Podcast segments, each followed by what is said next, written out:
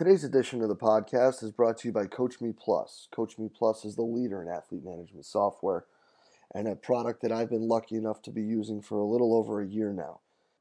Only rivaled by the impeccable customer service that Kevin and his staff provides, Coach Me Plus's ability to constantly be amoeba like in their ability to mold and, and matriculate what you're trying to get across and bring together is, is absolutely fantastic. Their constant pursuit of better ways and better methods and, and innovations and progress to their own product is absolutely fantastic. Go over to CoachMePlus.com. Check out what they got, guys. It's uh, it's something that I guarantee you won't be disappointed with. Hello and welcome to the podcast. Today, guys, we are going to sit down and talk force plates and the ForceDeck software with Daniel Martinez. And guys, this is some absolutely killer stuff. We're going to start out talking with Daniel about the direction uh, that you know looking at force plates can drive decision making for coaches, and get into how some coaches, himself included, have had some really good success using the data that's given to them through the technology to drive training. Uh, you know, we then get into talking about recommendations where coaches can start to look at data and then start talking about how important the eccentric contraction is in jumping and the evaluation that the, the software provides and, and what that can tell you and how it can help you kind of distinguish different things with your athletes. You know, we then start talking about asymmetries and return to play protocols, which is really clutch with what they're providing at ForceDecks and some really awesome stuff. You know, and then we talk about to, to finish out, guys, we're going to talk about what questions he asks coaches who are looking to start with the, the tech and how this drives his ability to help with education and, and teaching and all of those things. It's really an awesome talk, guys. I hope you enjoyed as much as I did. Let's get right to it. Daniel, thank you so much for being on with us today, man. Appreciate you having me here, Jay. Yeah, so listen, man, we're to talk force plates and we're to talk force decks today. So let's get right to it. Let's uh, give people a little rundown of what you're doing and what you're seeing, and, and let's go from there. Sure. I'd like to kind of give a little bit of uh, def- deference, as it were, to uh, Dr. Cohen and to Dr. Graham Smith. As it's like to me, it's like I hope that I'm able to help their message resonate, like with practitioners and coaches and sports scientists, as far as like what our intent is as an organization. Because I very much, I, I hope that I in so many ways represent and uh, that, that I echo that in the way that I deliver it. I certainly don't want to make it about me, although I do consider myself uh, to be a, a, main contributor to the organization. Uh, so ForceDecks, like basically dual force platform technology, software, hardware solutions, where we're able to integrate with other models and other units uh, from the force platform perspective, and then the software is basically meant to be to exist within the applied setting with applications that can be used within research as well. So how somebody chooses to narrow in on that really represents their system and not and not ours, right? Like we always try to match what I'll refer to as the performance context, right? Like what is their challenge as an organization? What is it they're trying to gain more clarity on? And then how is it that force platforms and diagnostics can help to uh, to achieve that? No, so that's that is some interesting and intriguing stuff in a direction that so many of us are looking to go into because mm-hmm. there's so many different things going on and you've just did you wrote a couple papers involving this Right. Uh, the principal one on force platforms, one of them was more of a volleyball kind of an integration of how a system like that works as far as less tests and more data and then micro leading macro. You know, some of the language there is is I think is kind of in the backdrop. It's kind of you can you can you can filter that out as it were. Uh, and the other paper was reactive strength index, reactive strength index modified, and flight time contraction time as monitoring tools published in the Journal of Australian Strength and Conditioning. And that one was centered on the R RSI mod and flight time contraction time as being counter movement jump metrics, and then reactive strength index as the drop jump test, the classic reactive strength test, and then how you could use those and coordinate tests and tests outside of those tests in an applied setting. It was a it was a from the field perspective for the Journal of Australian Strength and Conditioning, which again is kind of a unique space that uh, that journal provides. In that in that case, it was like it wasn't quite a lit review because it wasn't as much as uh, for and against and wasn't just giving a wide view of the topic. It was more like, hey, this is how people are using this in the field. This is the research that supports it. And this is why metrics like these will prove to be important now and going into the future. Yes. And then when we're talking metrics, mm-hmm. we're talking about things that can help drive conversations and answer questions. And the one thing that I always bring up to people when we talk about bringing in technology or adding another tool to the toolbox is mm-hmm. what questions are you trying to answer or what information are you trying to gather? So when we're looking at what these pieces can do and what the software and the technology can do, what are some starting points for coaches where there would be answers for questions that they would have? Yeah, that's a great question, and I'll just lead with the RSI mod metric because that's one that you know some people can be critical of for a couple of reasons. So RSI mod, the way that we refer to it is a first layer measure for efficiency, which just means it's how high you jumped and how long it took you to jump, which is the same thing like RSI, except for the RSI is considered fast stretch shortening cycle.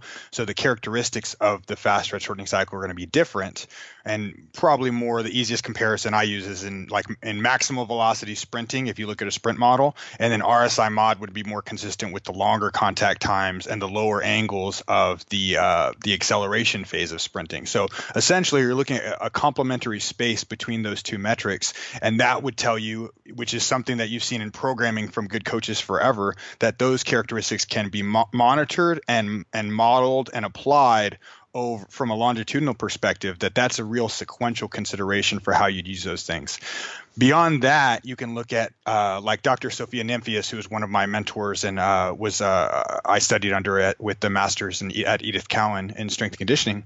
Uh, she has a great chapter in the new developing power book for from the NSCA that talks about differentiators and how you could have two comparable athletes who have power exactly the same, but that force velocity relationship that underpins it is going to come from a different space. So one athlete, which is we've seen in JB Morin and Pierre Samozino's work as well, is you'll see force dominance and others you'll see velocity dominance. And sometimes there's perfectly good reasons why that will exist. And other times you're going to look at it and what kind of I kind of alluded to before when we jumped on the call was from a longitudinal perspective, we have your characteristics, your current characteristics, and then we have a performance target. And how we reconcile that space, it just means that you can be a little more targeted re- regarding what your focus of their training content is. And that's you can do that across like the, the the main thing is with force plates is it's not just about the counter movement jump test. It's about ground reaction force and the ways that we apply force into the ground, whether that's through upper body testing or posterior chain or hamstrings or via jump tests tests and jump protocols, uh, testing batteries that you can use, and then how you filter that to make sense of all that information because it will give you heaps of data is is based on what your needs are, right? Like how you know some people within our system we have the dashboard where they can look at four performance metrics and four metrics specific to asymmetry relationships as far as left and right leg or left arm and right arm. Uh, or you can go more into more depth via the results table or looking even at the squiggly lines as dr lake uh, refers to it as on via the raw data view of you know what the way that i put it is outside of the jump itself that's what that looks like from a force velocity and power perspective.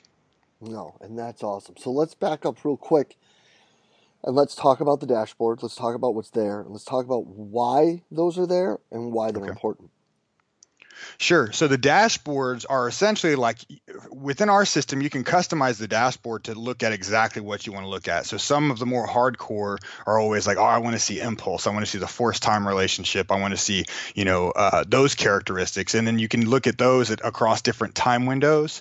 And then the main thing I think from our perspective is that customization allows you to look at characteristics that are going to vary slightly based on the performance test itself. So the isometric test, you'll want to look at at different characteristics and different metrics than you'll want to look at on a counter movement jump. And that's that kind of first layer filter that you can get a view. And my recommendation most often is based on who you're wanting to speak uh, the language of, that's that should dictate the way that you set up your dashboard. And so for athletes, the RSI mod measure is it's in meters per second, so it's a pretty easy talking point. So you can use jump height, RSI mod, and then choose whether that's impulse or eccentric specific characteristics like eccentric mean power or eccentric decel rate of force development. Things things in, li- in line with that that will uh, allow practitioners to kind of look at whether it's more of a a specific timing or specific phase of the contraction, like I said, eccentric or concentric, or whether it's more outcome based, like uh, jump height and uh, impulse or power. Awesome. So then the first two you picked to add in were the two eccentric components. Mm-hmm. So I'm assuming since you picked those first that there's a reason to that. Why do you feel those are special? 100% like so for us and i think for the way that the literature like dr mcmahon's group out of uh, the university of salford has a recent paper that talks about the rsi mod metric and the way the characteristics differentiate themselves amongst uh, I believe it was rugby athletes with higher RSI mod versus lower RSI mod. And there is, there's absolutely in the Cal Dietz way of, you know, triphasic. The thing with Cal Dietz's work is, is what I tell people that what should echo and complement that perspective is that what you see in eccentric, isometric, and concentric uh, phase is is there's a resonance that occurs with the uh, with force, velocity, and power characteristics. So basically, higher jumpers from a rugby perspective in this paper jumped with greater negative velocity and basically ramping up more force in the eccentric phase, which is going to give them a greater response, essentially greater contractile capability going into the concentric phase. So the curve shape is much more distinct, is much more characteristic in terms of the the the width and the height of it, and that's uh, in so many ways it's a sequential consideration right? And then how you choose which i've speculated on a fair amount uh, like they actually mentioned in that paper that they would not recommend using the rsi mod metric as an acute way of manipulating somebody's jump programming. But that's exactly what i've done with jumping athletes in track and field and volleyball and basketball for, i mean for years as a coach before i was working with force plates. And i've tried to navigate that safely because the context with certain athletes, yeah, it can be inappropriate, you know, depending on what your your your job profile was like whether you're you know in some sports i think strength condition coaches are th- their main role is probably navigating load monitoring. And in other sports you're looking at highlighting strength and power and performance characteristics and then how you have to reconcile that space for strength and conditioning coaches would probably be different than for sports scientists who are probably going to try to have that ecological validity where they're just essentially you know keeping an eye on things uh, and not generating interference but just trying to get as, as, as good of a view without manipulating or creating that observer effect uh, as possible. No. Yeah. And and that's that's really interesting. It's looking at that stuff and how it can qualify where you are mm-hmm. as a coach. Um, and now you said you navigated that carefully. Mm-hmm. Mm-hmm. So they found that this wasn't something that they would recommend, but you found mm-hmm. some success with it. Absolutely. So what what did you find that was successful? So my thing, uh, the the large body of my work is within volleyball, and with those athletes as jumpers, it basically was looking at jump uh, the way that people dis- distribute jumping volume and knowing that volleyball like people are always like oh well, volleyball athletes jump a ton. Like why would you have them jumping more? And it's like well it's not always about jumping especially within the sport. Sometimes it's about a characteristic which in, if we're talking about the cmj and force platforms a lot of times we're like it's not even about jumping. It's about it's about a, a body angles and positions that closely mirror and reflect the uh, the characteristics of weight room performance, right? Like what we're testing is how you generate force and velocity unloaded in this case, and then that has a relationship with how strong and powerful athletes are. Like we know that from a large body of research, and then reconciling that space is something that we can we can we can use that information successfully uh, from a force platform perspective, or just from just you know just from basic tests like 1RMs, etc., like that people have always done. The difference is from an efficiency standpoint standpoint, if you do find that the eccentric power characteristic, for instance, that we're basically talking about high negative velocity, uh, so a more rapid unloading characteristic going down into the downward phase of, the, of, a jump and then that essentially creating greater braking forces from that bottom position. Well in so many ways you're looking at like again referencing cal dietz's work well that eccentric force being prevalent more early in your training phase and then moving towards isometric and concentric performance except for there's a space there where if you consider the negative velocity perspective that you're actually looking at some uh, a, a characteristic more consistent with deceleration within the sport, which is it's not just uh, a slow, high force perspective, it's going to be can you create that deceleration with speed and close and angles, as my friend Charlie Weingroff puts it, to absorb and adapt to stress, right? So that should occur like we talk about the load velocity uh, continuum and surfing the curve, as it were, via Dr. Brad DeWeese. Uh, when they talk about that, there's research that supports that how you do that with unloaded movements is going to be different than as you add a, the coordination requirement of additional loads, let's say 25, 50, 75 percent body mass, which is uh, loads that, you know, those absolute loads that are used in the scientific literature a lot. When you're looking at those relationships, those characteristics from a knee joint, ankle joint, hip joint, they're not always the same thing as net power. So, how you coordinate that power collectively, certain loads will expose specific joints in a different way. And you have to look at that. And that's one of those classic lines in strength and conditioning of, you know, you treat heavyweights like they're like they're light and lightweights like they're heavy. Like that's basically this the perspective is to approach each load with excellence and then to allow that performance characteristic to emerge. No, 100%. I love that. That's fantastic. And I think that connecting the dots in a sense of it being about not about so much completely what you're looking at because it is about mm-hmm. what you're looking at but it's right. about looking at what you did impacting what you're looking at. I think is like where a lot of people miss the forest through the trees. Yeah, absolutely. And then there are there are specific tests that uh, other organizations and then certain users are using to take either force platform data further for platform, force platform testing further, or they're using that to drive programming in other areas just based on critical thinking, which is just the, the like we have a practitioner in uh, the Premier League, Ben Ashworth of Arsenal, who's done some tremendous testing on long lever shoulder positions. So essentially, like the the the the Y and the the T position of the shoulder joint, and using isometric testing to expose that joint in a way that it's challenged for for him. The support he was asked was with rugby and baseball, and then using that and and but that driven on the backbone of what's been done with posterior chain testing, with CMJ testing, and with isometric testing of the hamstrings and through other regions, knowing that it it essentially represents gold standard for what we're trying to look at, which we always use the line of less testing, more data, right? Like you can do, why do 10 tests to gather the information that you can get from one test if that's your critical link as far as, uh, how somebody's going to uh, not only how much force but how they're getting there right? Like the same ex- relationship that exists from a training load monitoring perspective exists in acute performance of saying like well if somebody jumps high then but they jump slow and we've got somebody else who jumps just as high but they do it in half the time well that's a differentiator and that's essentially what you're really trying to look at.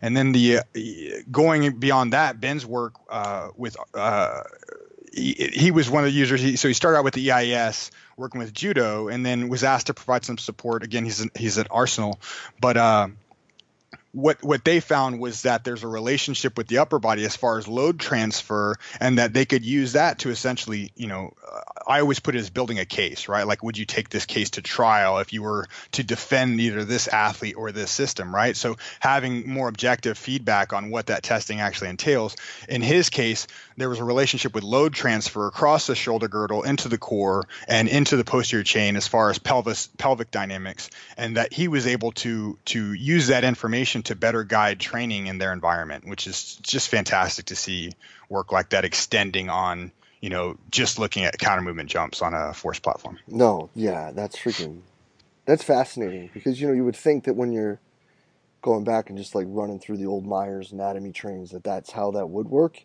Mm-hmm. Uh, but it's pretty neat to hear that it actually does work. Yeah, absolutely. And then, you know, uh, like that's something that again is, is, uh, a lot of times, like I think people, it's a disservice to just you know look at force platforms and just look at jump height because there is there's there's there's perfectly good reasons why people will you know like be imbalanced, as it were, from a force and velocity perspective. So you're talking about really one element of what it means to build the case, as it were.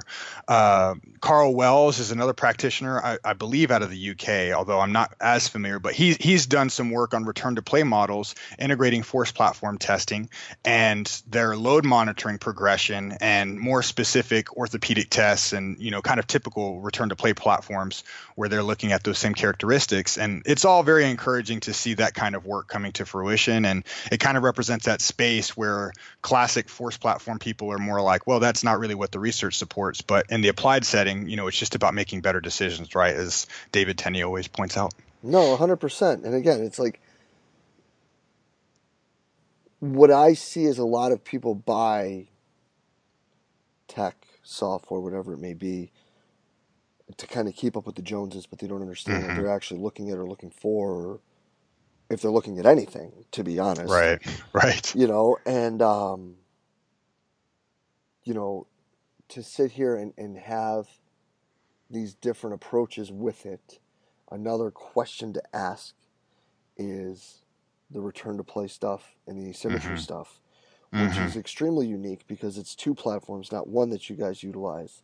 So exactly. look at that, and it also allows for some some interesting ways to look at you know, when, when bad things happen, because they unfortunately do with kids, and they do get dinged up, them coming back on the field more prepared. Um, Absolutely. I think that this is another good point to, to start to kind of wrap about here. It's a fantastic point, and I'm glad you brought it up because Dr. Cohen would kill me if he knew that I because that's his thing is the asymmetries and and so and I definitely I get fired up about the performance profiling stuff. That's kind of more been my space, but yeah, so you can get that information. We've got lots of data, lots of case studies, and then lots of uh, uh, practitioners who have used. Uh, their own model and then communication with us and then uh, athletes that that we have just from from uh, from users again. Excuse me for that little uh, derailment. But uh, yeah we have it where we'll see that certain characteristics like uh, one thing is is that the landings tend to expose from what we've seen athletes are able to sync up the coordination of the jump pretty well. But where the landing phase becomes key is that that, in our experience, exposes those asymmetry relationships because there's that slight point where they're going to whatever uh, imbalance they represented on the jump is going to be amplified with the demands of what's essentially, you know, a plyometric characteristic, right? Like high eccentric force, high negative velocity on a landing coming back into the ground. And so that's something where it tends to expose those athletes more and even subconsciously where they're going to unload that that limited leg or maybe it's not that they need to unload it, it's that they don't have any room to create any deceleration with that leg. So then when you're looking at some of those characteristics from a landing force and from an eccentric perspective that they're really doing if it's let's say it's a, a, a thousand arbitrary units of whatever metric we're looking at they're doing 750 on one leg. It doesn't take a rocket scientist to recognize that that's probably going to go beyond you multiply that by a couple hundred repetitions that that's that's going to end up in a in a bad place. Yeah you know and like when you take a step further and i've talked about this with a few people um, and i actually Eric was just on a couple weeks ago. Eric Helland from mm-hmm. Wisconsin, and he and I actually were talking about this up in Chicago, or not in Chicago, up in Boston at, at Art Horne's old BSMPG. Um, the thing that I like, selfishly, other than the performance metrics, because obviously that's clutch, mm-hmm. is we always talk about these return to play protocols where it'll be like your hop stop of your bad leg needs to be 95% of your good leg. I mean, mm-hmm. I just made that up. I don't know if that's really what it is or not. Right. But what happens if you were so detrained that your right leg's hop stop like sucks compared to what it was anyway? Right. So now you're just, you know, it's just garbage on garbage and you're sending a kid back I mean, based off really what is just like an arbitrary number as opposed right. to this is where they were before. Right, right. And then, you know, for me, from a subjective perspective, I always tell people, well, what does that actually look like? Because a lot of us with our eyes, like Matt Jordan's research comes to mind with the kinetic impulse asymmetry index. Like when you see those 15, 20% asymmetries in the, the in the landing phase for for his research is uh, that or actually no that was in the eccentric phase. When you see that 15 20% that was eccentric impulse i believe uh, that looks bad right? Like but there's a subtlety to how they're getting there that's you know you, you can probably you can see that coming right as a coach. Like you can see if somebody's you know offloading as it were and then that's going to increase in severity as they're supposed to load. And then there's the weakness relationship which is yeah weaker athletes are going to be less robust and you're going to have like whatever their characteristics are that you're saying you want 90% of that it's all bad. And then you have the second layer, which is that somebody who has an asymmetry without being exposed on the fatigue side, that you may not realize that you have a problem until that that whether it's acute or chronic fatigue, until that relationship changes significantly. There, there's one athlete we have a case study on where they had a pretty significant asymmetry and were perfectly fine on one match a week. Well, they move up to senior level, and the next thing you know, now they've got two matches most weeks, and then it doesn't take more than a month before they're injured and it's one of those things where yeah retroactively you can see that coming. Like you'd have to be blind not to. Uh, but you know like that's that that just shows you that sometimes it's not as simple as as uh, a basic asymmetry but also that that asymmetry space is it takes some work to navigate that and to build that case as it were like a cross test. So maybe the cmj is your first layer and then you're just looking at standard deviations and from an asymmetry perspective. And then the next layer might be a hop and stop or it might be a specific performance test that's closer to the characteristics of their sport. And how you coordinate that in your setting is based on you know what your team looks like. Uh, that's probably the fairest way of uh, presenting that. No uh, but as simple as that addition is that's a huge addition. It is yeah. You know because now it's like i i do i get so I don't know, maybe caught up is the word I'm looking for. That it's like we're, we're testing them after you you cut them open and put mm-hmm. something where it wasn't before, based on a leg that was not functioning the normal way it would, mm-hmm. because they were crutching with the other one. Like, it just doesn't make sense to me.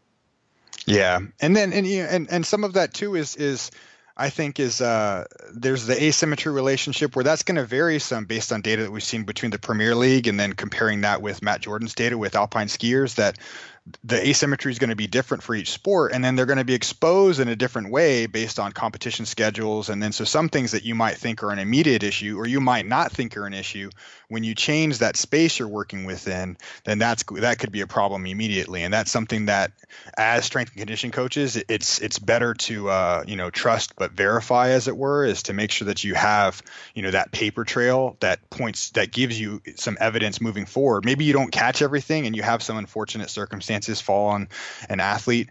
But you know, in the future, again, it's just that you're just trying to make better decisions, and you know, having a little bit more width in your data will help that. But that context and how you build that depth is based on your sensitivity to your athlete's needs and your coach's needs, and and how that exists for you. So how does that sensitivity change sport to sport then? Because you know, like if you look at it like at the college level, you're going to have some soccer players who can do everything with their right foot, but their left foot's just a pogo stick. Mm-hmm. You know, like if they touch the ball, it looks like you know, it looks like Messi with their right leg, and then you know Donkey from Shrek with their left foot. So right. when, when people who are so limb dominant, just based on how they play, how mm-hmm. does that impulse change, and how can you determine whether that's just sport or individual related to how they play or the position versus injury prediction?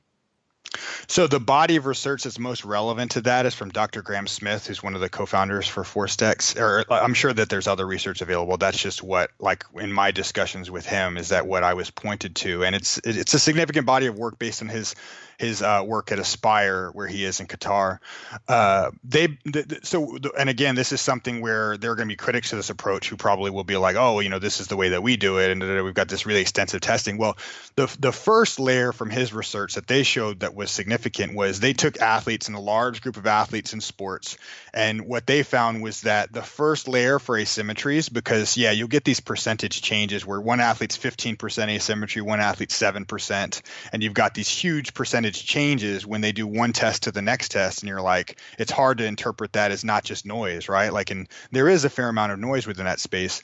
So the way that his the method that his research points us to is you you first start with your population. So let's say if it's men's basketball and then you do your testing for your team and then the first thing you'll want to do is if there's any athletes who are let's say a half a standard deviation to a full standard deviation away from the norm from an asymmetry perspective that's your first red flag. But the second layer to that might be with your sports medicine team of what they're seeing from uh, a performance test or from an orthopedic test perspective. And then again building that case within your organization based on what your tools what the available tools are. Not uh, not uh, like i would say is is force platforms like depending on how extensive your testing battery can give you a lot of information regarding posterior chain hamstring lower body upper body.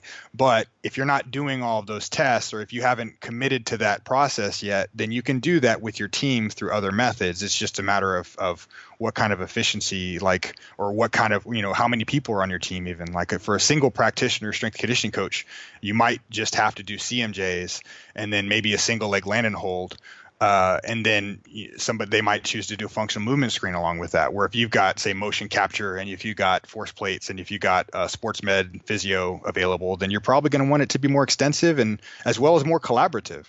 Oh yeah, hundred percent. Especially when you're talking about the return to play stuff.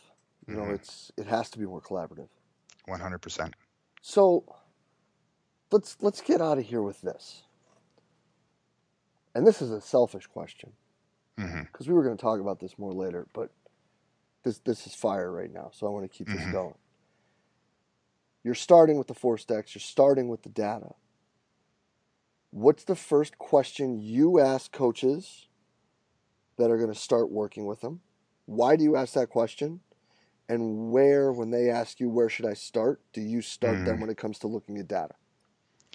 So my the way that I view my current role with ForceDecks with coaches, and then the way that I view the process overall of developing athletes, and you know to a certain extent developing your team, because I view leadership as a serious responsibility, is I use two questions from General Stanley McChrystal, which are he uses the word command because he's a commander, but I use the word support because that's my job is support. So I he, who do they need to be, what do they need to do, and how do I best support them to do that? And if it's a coach, then I want to know what do they need to do? What's the performance target?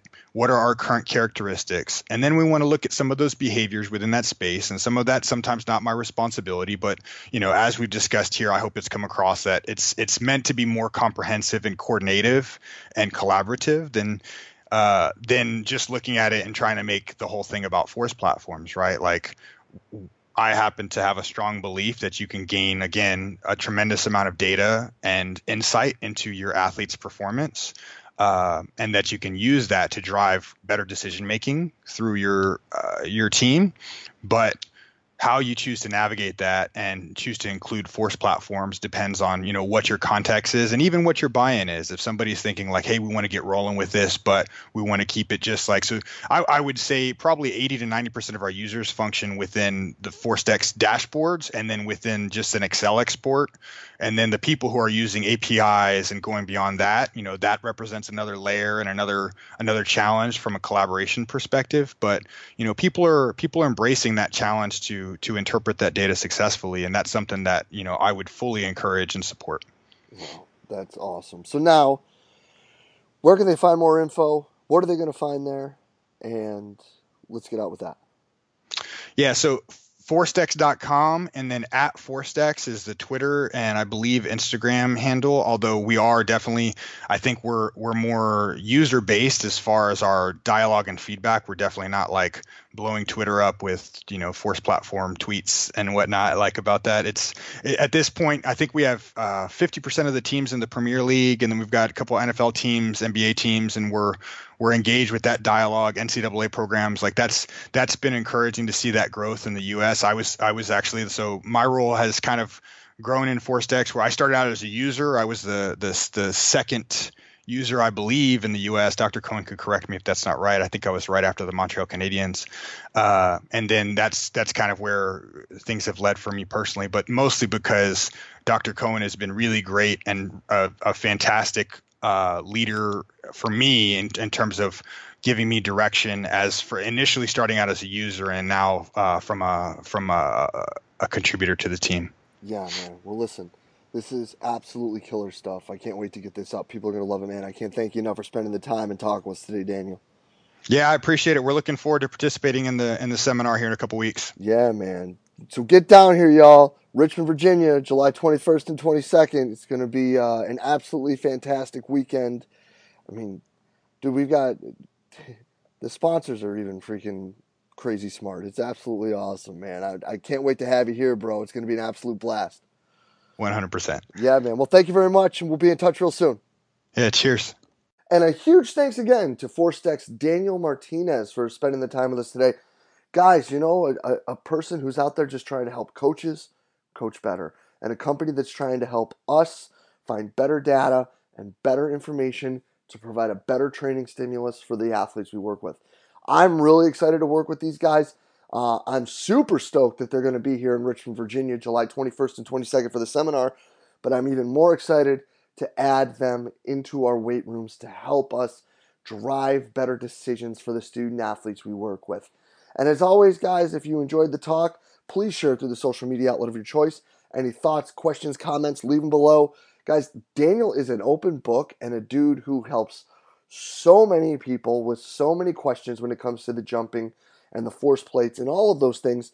You know, he was referenced by Nick Higgins in the podcast a few weeks back and, you know, he's a guy that a lot of people look to because of the work he's done as one of those people that this is the guy you go to for questions.